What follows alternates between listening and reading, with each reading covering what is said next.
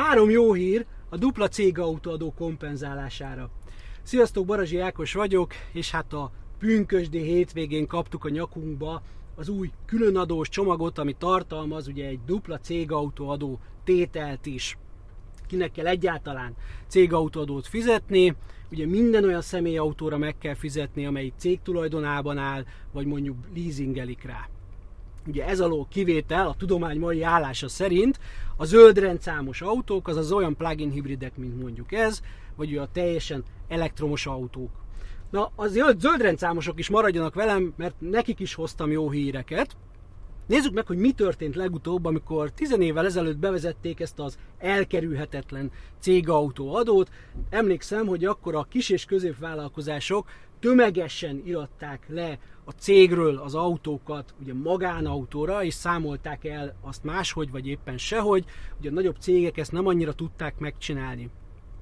Az első jó hírem az az, hogy ez az intézkedés, tehát a dupla cégautóadó az átmeneti, csak fél évre szól, a tudomány mai állása szerint fél évre szól, azaz 2022 második felében kell csak dupla cégautóadót fizetni.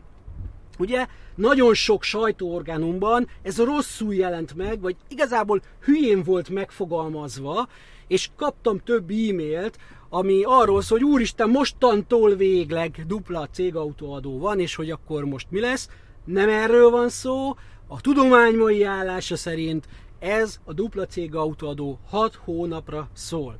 Ami azért valljuk be egy jelentős könnyítés, annak ellenére, hogy maga az emelés az nagyon brutális. Oké, mit lehet most csinálni? Ugye nézzük át, hogy milyen lehetőségek vannak. Ugye Főleg azért, mert hogy ez egy átmeneti intézkedés, ezért nem érdemes most itt leiratgatni az autókat.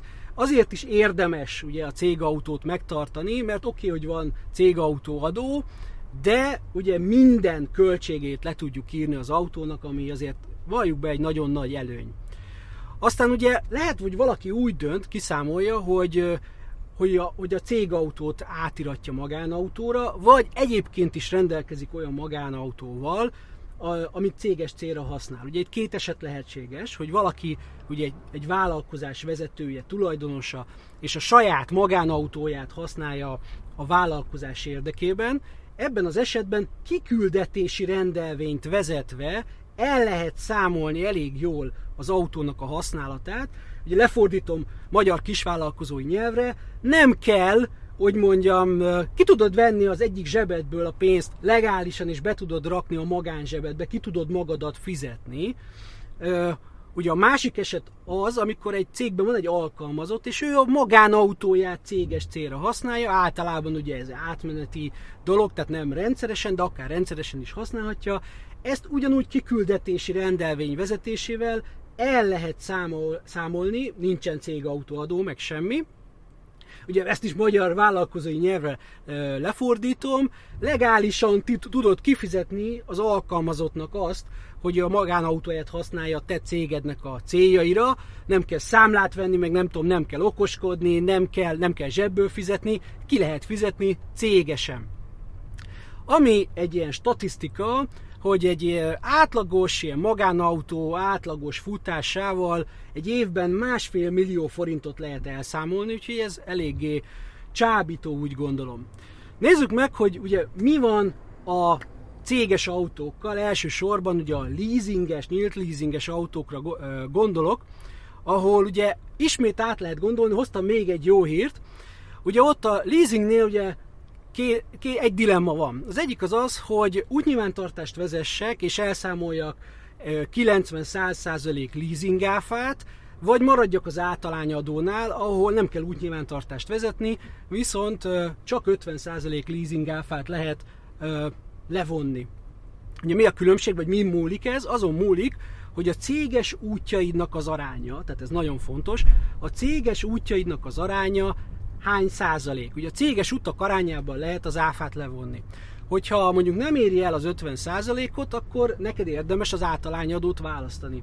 Ha viszont meghaladja az 50 százalékot, ne talán eléri a 90-100 százalékot, ugye akkor az majdnem dupla annyi leasing áfát tudsz visszaigényelni, mint, mint az általányadóval, akkor megéri útnyilvántartást vezetni, mert ma már ez nem olyan nagy ugye a mai fejlett rendszerekkel, viszont ugye a dupla leasing áfa az megéri. Egy átlagos autónál ez van 1,7 millió forinttal több, ami a zsebedben marad, és ezt könnyen ki lehet számolni, hogy megéri vele egy picikét dolgozni.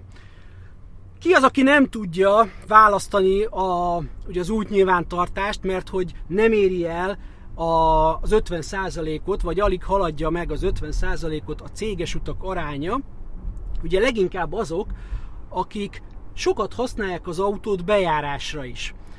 Na most jön egy újdonság, amit nagyon kevesen tudnak, ugye, tehát a probléma az az, hogy ma alapvetően a bejárás az magánútként számolható el, kivéve akkor, Covid elintézte nekünk, hogyha ugye olyan Covidhoz hasonló veszélyhelyzet van, ahol a tömegközlekedés, az bejutás ugye egészségügyileg nem indokolt, és ehelyett használhatod az autót, ekkor ugye a bejárás az céges útként elszámolható, és ez sokaknál olyan tetemes százalék különbséget jelent, hogy önmagában már ezzel megvan a akár a 90 százalék céges útarány, útnyilvántartással majdnem dupla áfát tud leírni.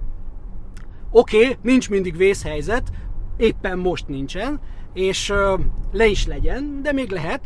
Van azért egy másik dolog a zsebemben, hogy mikor lehet céges úttá minősíteni a bejárást, akkor, amikor gazdaságilag indokolt, mert hogy tömegközlekedéssel sokkal tovább tartana be, bejutni a munkahelyedre, mint autóval.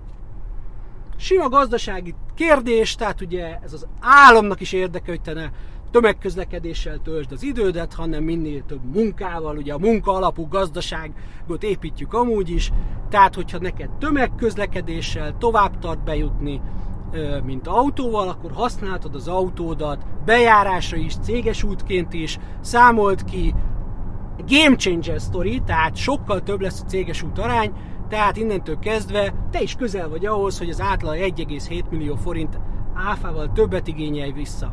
Nyilvánvaló, ugye, hogy minél drágább az autód, és minél több céges utat mész, céges út arányt mész, annál több áfát tudsz visszaigényelni, annál inkább érdemes elgondolkodnod ö, ezen a, ezeken a dolgokon. Ugye a zöld rendszámú autókról is beszéltem, náluk ez ugyanúgy áll, tehát ugyanúgy ezt el tudják számolni, úgyhogy a zöld rendszámosok is akár a kiküldetési rendelvényel, akár pedig az útnyilvántartással is lassan számolhatnak. Mivel készíts útnyilvántartást? Hát ugye én nyilvánvalóan a road recordot használom, és a road recordot ajánlom roadresort.hu, amivel ugye nem csak az említett magánautóra tudsz kiküldetési rendelvényt készíteni könnyen, mobilappal is lehet rögzíteni az utakat, automatikusan is lehet rögzíteni az utakat, hanem ugye az említett nyílt leasinges autókra is lehet útnyilvántartást, és a kis autósok is tudják a menetlevelet helyettesíteni útnyilvántartással akkor, hogyha nem szállítanak pénzért árut, tehát maximum saját árut uh, szállítanak. Na, ezeket, ezeket javaslom átgondolásra. Azt gondolom, hogy ezekkel a változtatásokkal, vagy ezeknek az átgondolásával jelentősen lehet kompenzálni a dupla cégautódó hatásait. Ne felejtsétek el, a bevétel erősíti a szabályt. Sziasztok!